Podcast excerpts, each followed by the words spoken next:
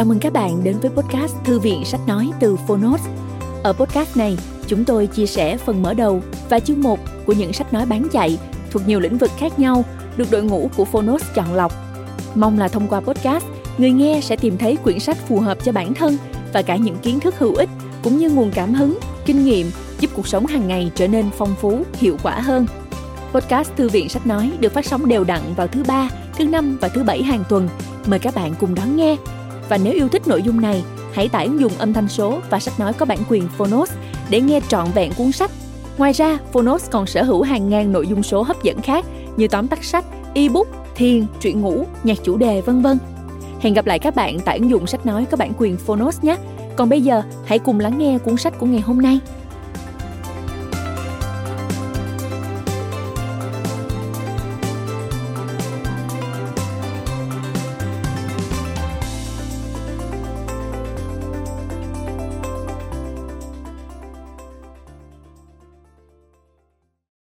Bạn đang nghe từ Phonos.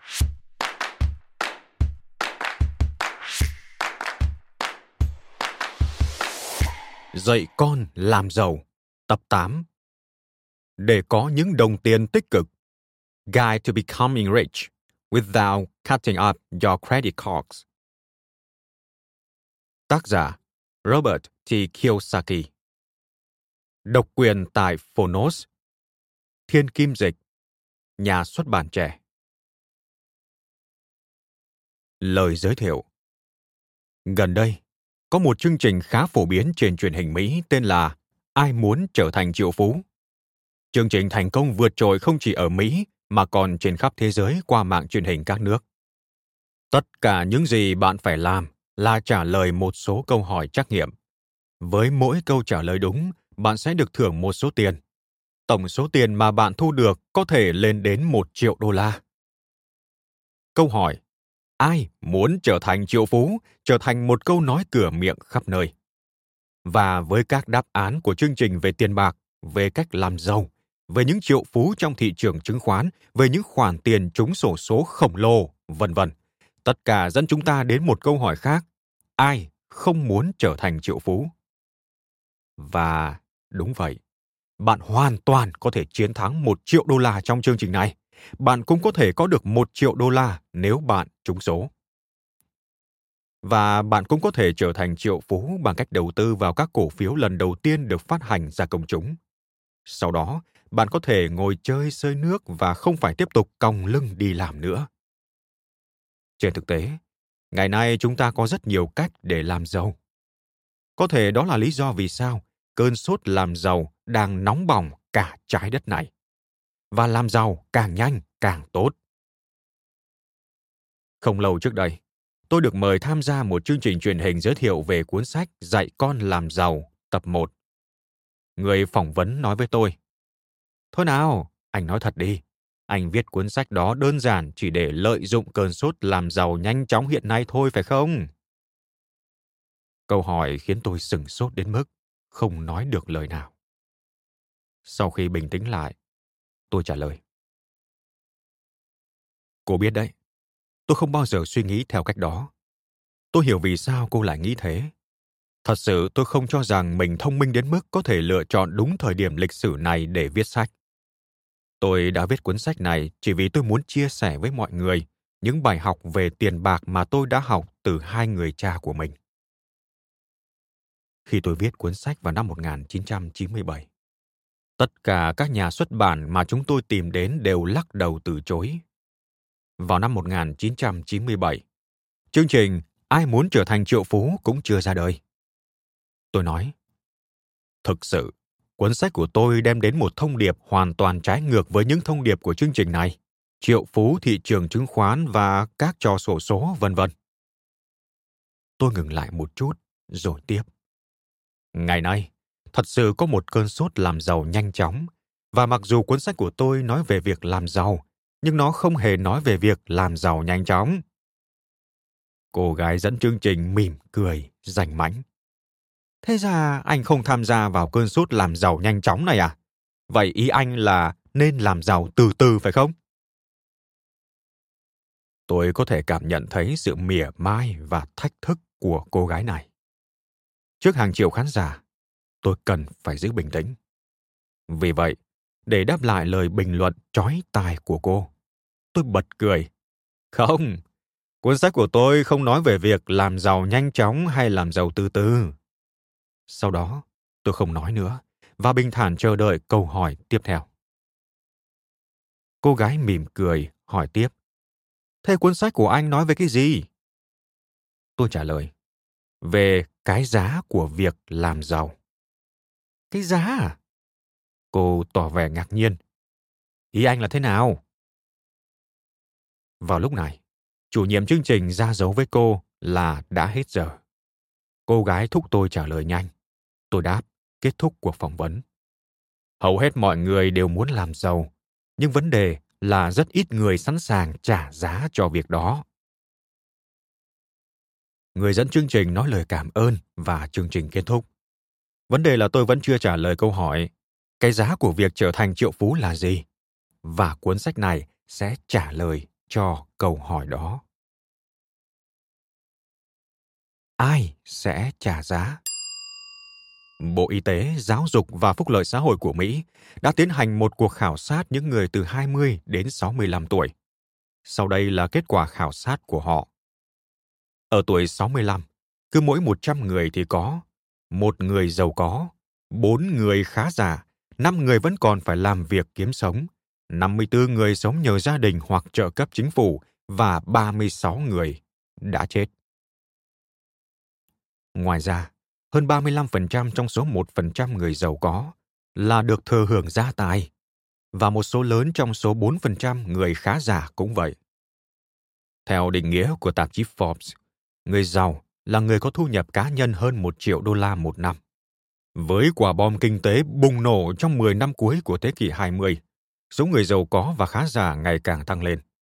Nhưng câu hỏi vẫn còn ở đó. 5% người giàu nhất này đã làm điều gì mà những người khác không làm? Đâu là sự khác biệt giữa cái giá mà 5% người này đã trả, trong khi những người khác không trả? Có một ngôi nhà lớn nghĩa là bạn giàu có. Khi tôi còn nhỏ, có lần người cha giàu đưa tôi đến chơi nhà một người bạn học của ông, nằm giữa một khu nhà sang trọng.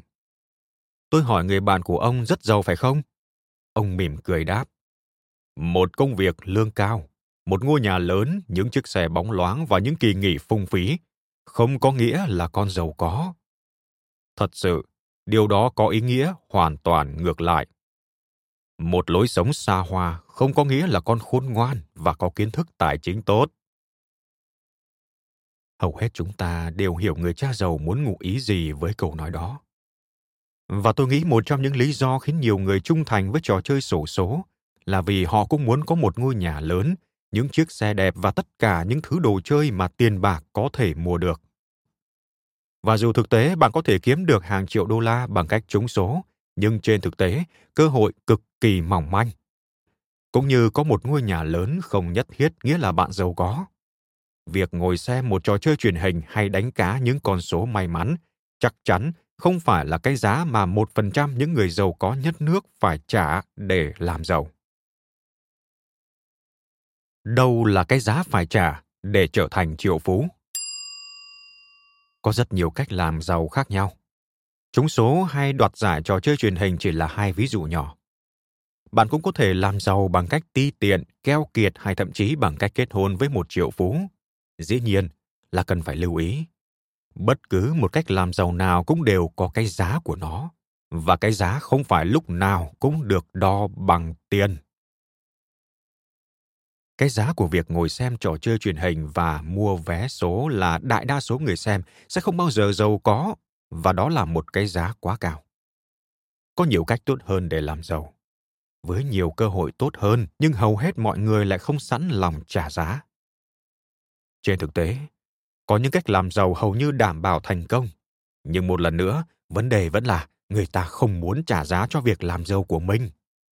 Và đó là lý do tại sao Bộ Y tế, Giáo dục và Phúc lợi xã hội của Mỹ chỉ có một trên một trăm người thật sự trở nên giàu có. Ở một đất nước giàu nhất thế giới, họ muốn trở thành triệu phú nhưng họ lại không muốn trả giá cho điều đó. Vậy, người cha giàu muốn nói gì? Một ví dụ khác để giải thích khái niệm giá ở đây. Giả sử tôi nói, tôi muốn có một cơ thể vạm vỡ như Arnold Schwarzenegger. Điều đầu tiên mà hầu hết mọi người sẽ bảo tôi là mang giày vào, đi bộ 5 cây số một ngày, tập thể lực 3 giờ mỗi ngày và đừng có nhồi pizza vào miệng nữa. Khi đó tôi sẽ hỏi, thế có cách nào khác để có được một cơ thể vạm vỡ như ạc no không? Và đó là những gì tôi muốn nói về cái giá. Hàng triệu người muốn có được một cơ thể tuyệt vời, nhưng rất ít người sẵn lòng trả giá. Và đó là lý do tại sao bạn có thể kiếm được rất nhiều tiền với những câu quảng cáo như chỉ cần uống vài viên thuốc thần, bạn sẽ có thể giảm cân mà không phải ăn kiêng. Tuy nhiên, hầu hết các sản phẩm quảng cáo này đều không có kết quả. Không phải vì bản thân chúng, mà bởi vì người mua chúng không sẵn lòng trả giá. Nhiều năm trước, tôi đã tham dự một khóa học đầu tư bất động sản với giá 385 đô la từ một chương trình quảng cáo trên truyền hình. Tôi còn nhớ lúc đó mình đang ngồi ở nhà xem lướt các kênh truyền hình thì bỗng bắt gặp màu quảng cáo một hội thảo miễn phí buổi tối ở Hilton Hawaiian Village, một khách sạn trên bờ biển Waikiki, ngay kế bên cư xá mà tôi đang ở. Tôi gọi điện đặt chỗ và đến tham dự hội thảo miễn phí này. Sau đó, tiếp tục đăng ký một hội thảo cuối tuần khác với giá 385 đô la. Vào thời gian đó, tôi vẫn còn đang ở trong quân đoàn thủy quân lục chiến, nên đã mời một người bạn đồng ngũ cùng tham dự. Cuối buổi hội thảo, anh ta tức tối bảo rằng cái giá đó thật cắt cổ và lãng phí thời gian. Rồi anh ta đòi trả tiền lại. Khi quay về quân đoàn, anh ta bảo tôi Tôi đã biết trước cái giá đó là một sự lương gạt. Thế mà anh cứ thuyết phục tôi. Lần sau, tôi không nghe anh nữa đâu. Cảm nhận của tôi lại khác hẳn. Tôi rời buổi hội thảo, mang sách và băng về nhà nghiên cứu, và rồi kiếm được hàng triệu đô la nhờ những thông tin học được từ buổi hội thảo này. Một người bạn đã bảo tôi vài năm sau đó. Vấn đề là anh bạn đồng ngũ của anh quá khôn ngoan, nên không học được gì từ khóa học đó cả. Còn anh thì không khôn ngoan lắm, nên đã tin và làm theo lời người hướng dẫn. Ngày nay, tôi vẫn tiếp tục khuyên mọi người nên đăng ký tham dự các hội thảo để học hỏi những điều cơ bản nhất về việc mua bất động sản. Bắt đầu một doanh nghiệp, đầu tư chứng khoán, vân vân. Tôi thường gặp phản ứng của mọi người. Nhưng nếu hội thảo đó chẳng có gì hay ho thì sao? Nếu người ta lừa gạt chúng tôi để thu tiền thì sao? Nếu tôi không học được gì cả thì sao? Và khi đó, tôi thường trả lời. Nếu thế thì tốt nhất, anh chị không nên tham dự hội thảo. Khi anh chị đã có suy nghĩ như thế, thì chắc chắn buổi hội thảo đó sẽ là một sự lường gạt đối với anh chị. Tôi đã thấy nhiều người ra sức tìm kiếm những giải pháp giúp cho cuộc sống của họ tốt đẹp hơn theo một cách nào đó. Vấn đề là họ lại tìm ra những giải pháp mà họ không thích. Cũng như tôi, không thích giải pháp đi bộ 5 cây số một ngày, tập thể lực 3 giờ một ngày và đừng có nhồi pizza vào miệng nữa khi muốn có một cơ thể vạm vỡ như Arnold Schwarzenegger. Hay nói cách khác, chừng nào tôi chưa tìm được một giải pháp mình thích thì tôi sẽ chẳng làm gì để đạt được mục đích đó cả. Lý do khiến hầu hết mọi người không bao giờ làm giàu được đơn giản là vì họ không thích giải pháp mà họ tìm ra. Và tôi cho rằng điều này không liên quan gì đến bản thân giải pháp đó cả.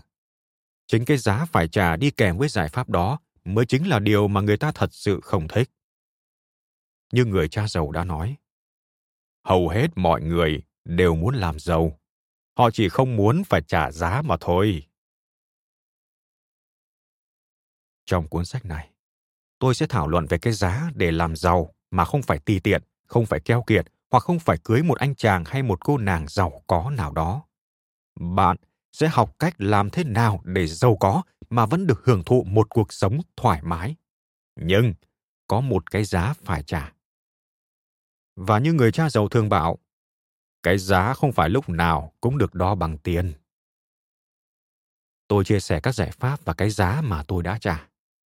Nếu bạn không thích giải pháp của tôi hay của người cha giàu, thì hãy nhớ rằng luôn có nhiều hơn một cách để làm giàu. Luôn có một trò chơi sổ số mới hay một trò chơi truyền hình mới đặt ra câu hỏi, ai muốn trở thành triệu phú? Chương 1 cái giá của sự keo kiệt.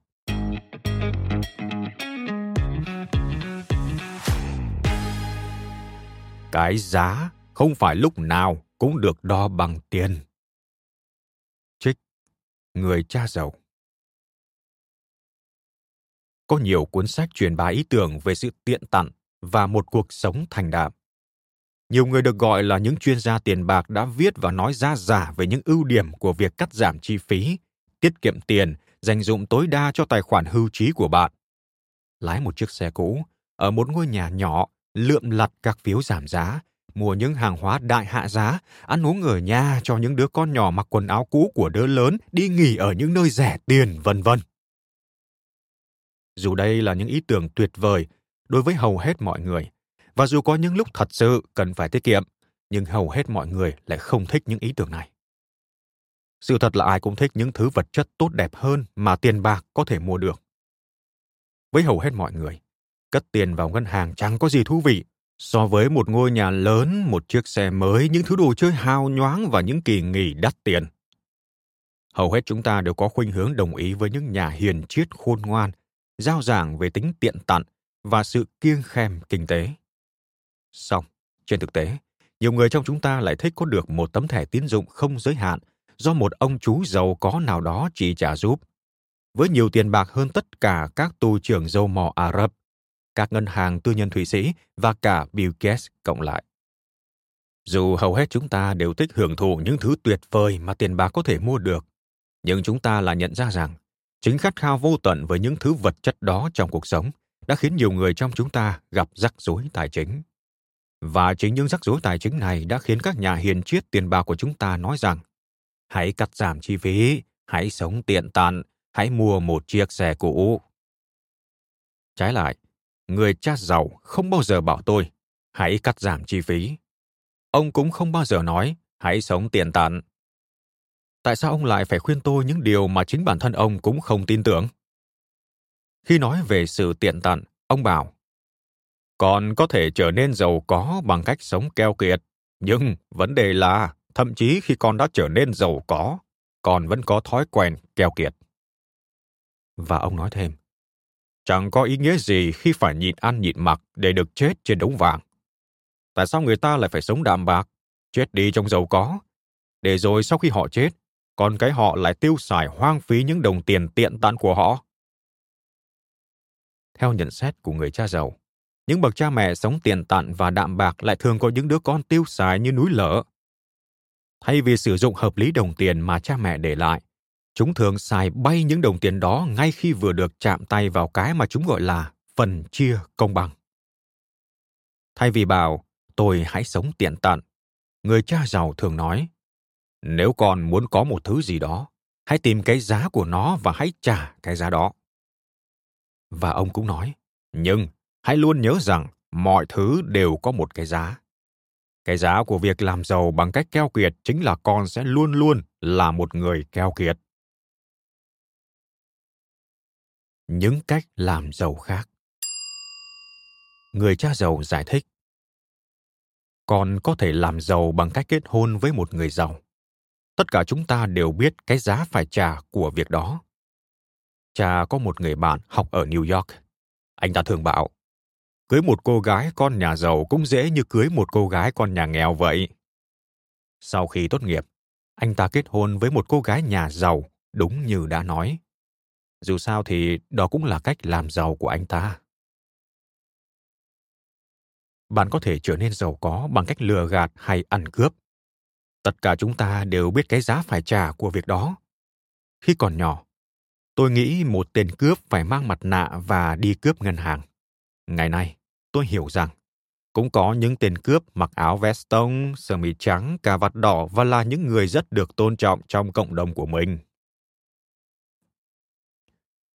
Có những người làm giàu bằng cách đánh bạc hay cá cược, chơi sổ số hay mù quáng quăng tiền vào thị trường chứng khoán.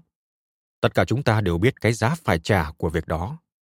Trong cơn sốt mạng Internet, tôi biết nhiều người sẵn sàng viết ngân phiếu cho bạn chỉ cần một câu nói tôi đang bắt đầu xây dựng một công ty mạng internet bạn có thể làm giàu bằng cách trở thành một tay đầu gấu và tất cả chúng ta đều biết điều gì xảy ra với một tay đầu gấu.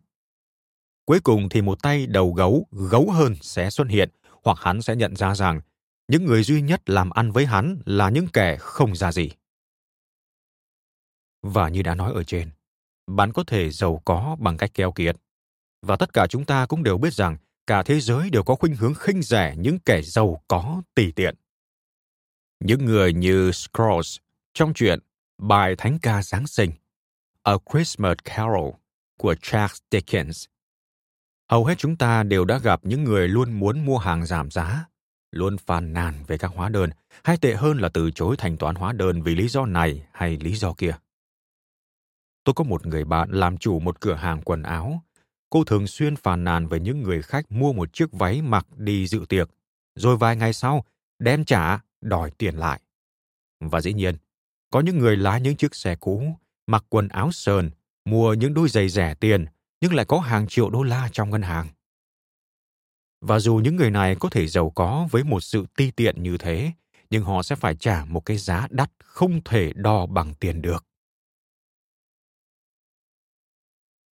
Cá nhân tôi cũng từng có lúc phải keo kiệt. Và tôi nhận ra rằng khi tôi rộng rãi hơn, người ta có khuynh hướng mỉm cười với tôi nhiều hơn. Nói cách khác, dường như ai cũng thích những người rộng rãi hơn những người keo kiệt. Có phải ai cũng có thể giàu có? Người cha giàu từng nói nhiều với tôi về cái giá của sự giàu có. Ông bảo, với những người khác nhau, cái giá của sự giàu có cũng khác nhau. Khi tôi thắc mắc, ông trả lời. Cha nghĩ rằng, tất cả chúng ta đều được sinh ra với những tài năng và năng khiếu riêng, chẳng hạn như ca hát, hội họa, thể dục, viết lách, vân vân. Nhưng dù vậy, việc phát triển những tài năng đó như thế nào lại tùy thuộc mỗi người. Và việc đó cũng đòi hỏi một cái giá nhất định. Thế giới này đầy những con người khôn ngoan và khéo léo bẩm sinh, nhưng lại không thành công về mặt tài chính, nghề nghiệp hay những mối quan hệ cá nhân. Và dù mỗi người đều có những năng khiếu bẩm sinh, nhưng mỗi người cũng có những thử thách riêng phải vượt qua. Không ai hoàn hảo cả. Mỗi chúng ta đều có ưu điểm và khuyết điểm. Với mỗi người khác nhau, cái giá phải trả cũng khác nhau. Bởi vì mỗi chúng ta có những thử thách khác nhau. Những người duy nhất nghĩ rằng cuộc sống này thật dễ dàng chỉ là những người lười biếng. Tôi không biết câu nói của người cha giàu về những người lười biếng có đúng hay không.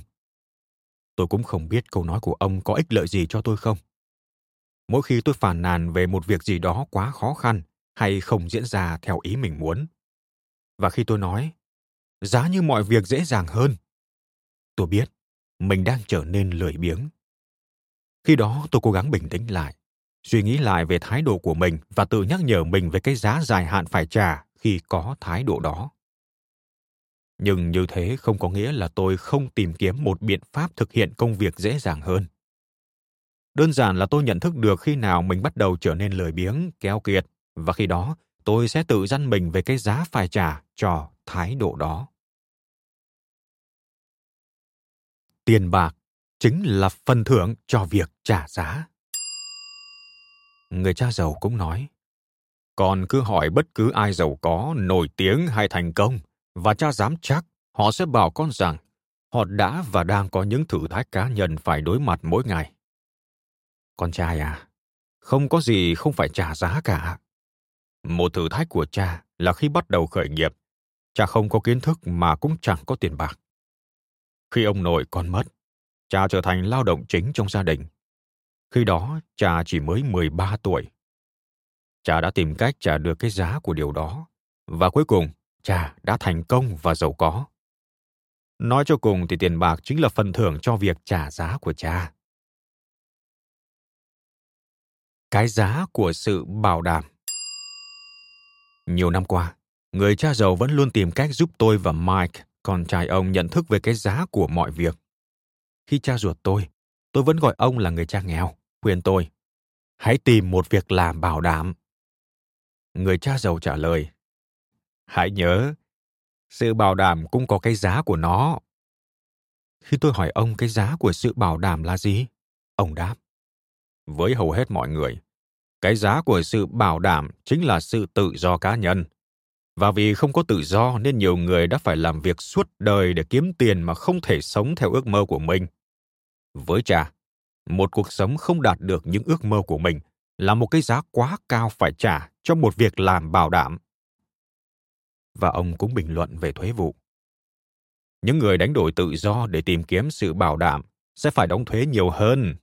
Vì vậy, nên những người có được một việc làm bảo đảm và an toàn phải đóng thuế nhiều hơn những người tự mình làm chủ một doanh nghiệp, đem lại việc làm cho những người khác. Tôi băn khoăn về câu nói này trong vài ngày. Khi gặp lại người cha giàu, tôi hỏi, có phải con buộc phải chọn lựa giữa sự bảo đảm và sự tự do. Người cha giàu cười to khi biết rằng tôi đã suy nghĩ nhiều về câu nói của ông. Ông đáp, không, con không bị buộc phải chọn lựa cái này hay cái kia. Con có thể có được cả hai. Cha muốn nói là con vừa có thể được bảo đảm, vừa có thể tự do? Tôi hỏi. Dĩ nhiên. Ông đáp, như cha đây, cha có cả hai. Vậy tại sao cha lại nói rằng với hầu hết mọi người cái giá của sự bảo đảm chính là sự tự do cá nhân. Tôi thắc mắc, làm sao cha có thể có được cả hai trong khi hầu hết mọi người chỉ được lựa chọn một trong hai? Vấn đề là cái giá phải trả. Người cha giàu nói, cha luôn bảo con rằng mọi thứ đều có cái giá của nó. Hầu hết mọi người đều sẵn sàng trả giá cho sự bảo đảm, nhưng họ không sẵn lòng trả giá cho tự do cá nhân của mình đó là lý do vì sao hầu hết mọi người đều chỉ có được một trong hai con cha, nhờ đâu mà cha có được cả hai?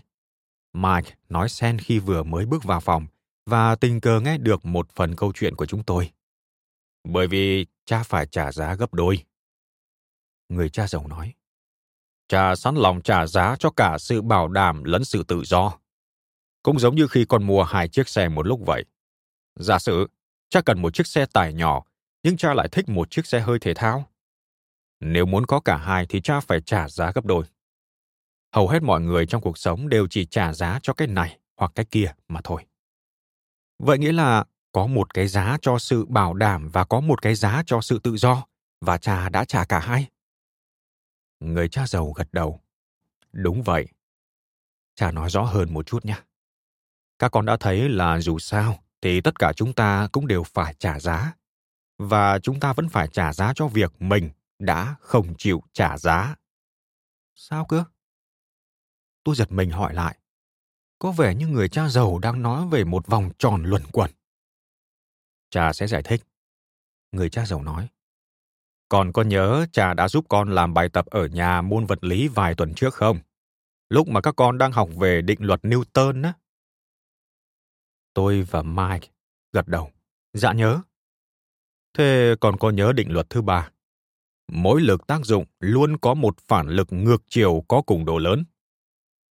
Một lần nữa, chúng tôi gật đầu. Mike nói, đó là cách bay của một chiếc máy bay phản lực. Bộ máy đẩy không khí nóng về phía sau và chiếc máy bay bay lên phía trước. Đúng thế, người cha giàu nói.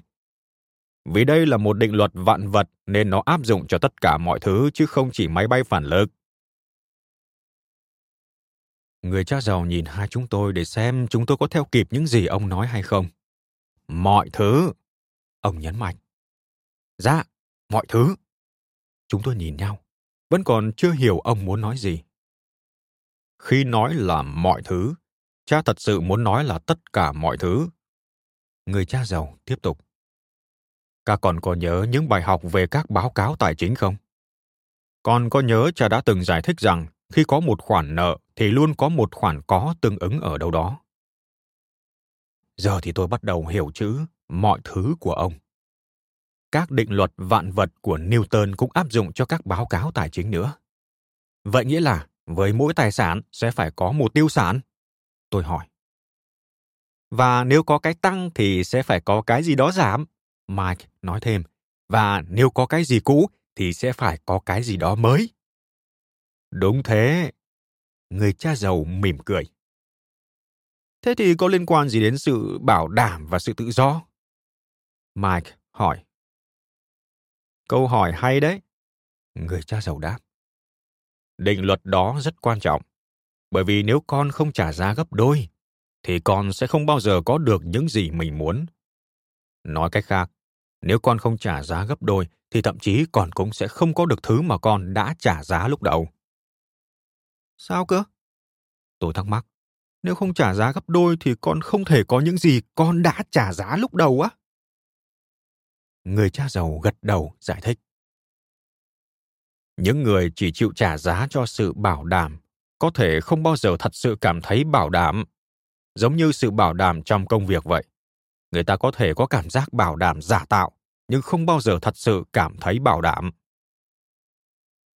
Nghĩa là ngay cả khi cha ruột con có được một công việc mà ông ấy cho là bảo đảm, thì trong thâm tâm, ông ấy cũng không thật sự cảm thấy bảo đảm á.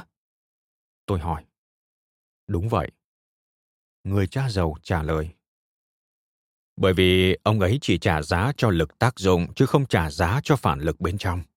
Ông ấy càng nỗ lực về sự đảm bảo hay càng trả giá cho sự an toàn thì sự bất an nội tâm ông ấy sẽ càng lớn. Có phải chính sự bất an đó là một phản lực không? Mike hỏi. Câu hỏi hay đấy. Người cha giàu đáp. Không. Có thể có một phản lực khác. Người ta có thể được đảm bảo đến mức phản lực ngược lại chính là sự buồn chán và sau đó là sự bất an. Họ muốn tiến lên nhưng họ không tiến lên. Bởi vì nếu thế thì họ sẽ phải từ bỏ sự đảm bảo của mình. Đó là lý do vì sao cha nói rằng mỗi người chúng ta có những thử thách khác nhau. Mỗi người đều là duy nhất. Chúng ta là duy nhất bởi vì mỗi người có mỗi phản ứng khác nhau với cùng một sự việc. Ừ cũng như có nhiều người nhìn thấy một con rắn thì hét lên, còn những người khác nhìn thấy con rắn thì lại thích thú. Tôi nói, đúng thế. Người cha giàu mỉm cười. Cha muốn các con hãy luôn nhớ rằng, mọi thứ đều có cái giá của nó và cái giá đó thường đắt gấp đôi so với vẻ bên ngoài. Nếu con chỉ trả giá cho một mặt của định luật Newton, thì con có thể nghĩ là mình đã trả giá rồi, nhưng có thể vẫn không có được những gì mình muốn. Cha cho con một ví dụ được không? Tôi thắc mắc. Cha có thể cho con những ví dụ tổng quát. Bởi vì như cha đã nói, mỗi người chúng ta đều khác nhau. Người cha giàu nói. Nhưng một quy luật chung hãy luôn nhớ rằng, mỗi tình huống đều có hai khía cạnh. Ví dụ, một ông chủ giỏi thường bắt đầu sự nghiệp từ một nhân viên. Ông ấy hay bà ấy sử dụng những kinh nghiệm nhân viên ban đầu này để phát triển một phong cách quản lý, có thể giúp mình tận dụng tài năng của các nhân viên mà mình quản lý. Vậy một ông chủ tốt cần phải trung thực và đối xử với các nhân viên của mình như cách mà ông ấy muốn được đối xử? Tôi hỏi. Chính xác. Người cha giàu gật đầu. Bây giờ, hãy xem một ví dụ khác. Con nghĩ cần phải có những gì để trở thành một thám tử giỏi? Một thám tử giỏi? Mike và tôi bật hỏi. Đúng thế, một thám tử giỏi. Người cha giàu tiếp tục. Để trở thành một thám tử giỏi, một thám tử cần phải trung thực, đạo đức và liêm chính. Đúng thế không? Có lẽ thế, Mike nhún vai. Nhưng, để làm một thám tử giỏi, anh ta còn phải biết suy nghĩ như một tên tội phạm, hay như một con người bất chính, vô đạo đức và ngoài vòng pháp luật. Người cha giàu nói, hãy nhớ định luật Newton. Con không thể trở thành một thám tử giỏi nếu không biết suy nghĩ như một tên tội phạm tài ba. Mai và tôi gật đầu. Cuối cùng thì chúng tôi cũng bắt đầu hiểu người cha giàu muốn dẫn dắt mình đi đâu với bài học này. Đó là lý do tại sao một người cố làm giàu bằng cách keo kiệt vẫn sẽ kết thúc như một người nghèo không có một đồng trong túi. Người cha giàu nói tiếp. Và đó là lý do tại sao một người chỉ tìm kiếm sự bảo đảm sẽ không bao giờ cảm thấy bảo đảm cả. Hay những người chỉ tìm kiếm những khoản đầu tư ít rủi ro sẽ luôn luôn cảm thấy đầu tư là rủi ro. Họ chỉ trả giá cho một phía phương trình và vì thế họ vi phạm một định luật vạn vật. Mike phụ họa. À, vì vậy nên nếu có một trận đánh nhau thì lúc nào cũng phải có hai phía và muốn làm một thám tử giỏi thì cũng đặt mình trong vai trò một tên tội phạm giỏi. Để hạn chế rủi ro thì phải biết chấp nhận rủi ro. để làm giàu thì phải biết thế nào là nghèo. Để phân biệt một khoản đầu tư tốt thì phải biết nhận ra một khoản đầu tư tồi tệ. Và đó là lý do vì sao hầu hết mọi người đều cho rằng đầu tư là rủi ro. Tôi bổ sung thêm, hầu hết mọi người đều nghĩ rằng để có một khoản đầu tư bảo đảm thì phải giảm thiểu số vốn bỏ vào đó. Vì thế mọi người đều bỏ tiền vào tài khoản tiết kiệm. Vì lý do bảo đảm và họ thà chấp nhận ít lời còn hơn nhiều rủi ro. Nhưng sự thật là đồng tiền của họ đang bị hao mòn dần vì lạm phát và lợi nhuận thu được bị đánh thuế khá cao. Vì vậy nên ý tưởng bảo đảm như tiền gửi ngân hàng hoàn toàn không phải là một ý tưởng bảo đảm. Người cha giàu gật đầu. Ha, dù sao có tiền gửi ngân hàng vẫn tốt hơn là không có đồng nào. Nhưng con nói đúng, việc đó không bảo đảm như mọi người vẫn tưởng. Có một cái giá phải trả cho ảo tưởng bảo đảm đó. Mike quay sang hỏi người cha giàu. Cha luôn nói rằng có thể có những khoản đầu tư rủi ro thấp và lợi nhuận cao. Đúng thế. Người cha giàu đáp. Còn có thể dễ dàng có được từ 20 đến 50% lợi nhuận mà vẫn được bảo đảm và không phải trả nhiều thuế hay không phải bỏ ra nhiều tiền nếu con biết mình đang làm gì. Cha muốn nói là cha đã trả một cái giá cao hơn cái giá mà các nhà đầu tư trung bình muốn trả. Mike hỏi. Người cha giàu gật đầu.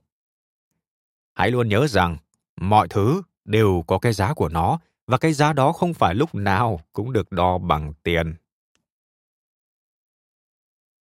Cái giá của sự keo kiệt.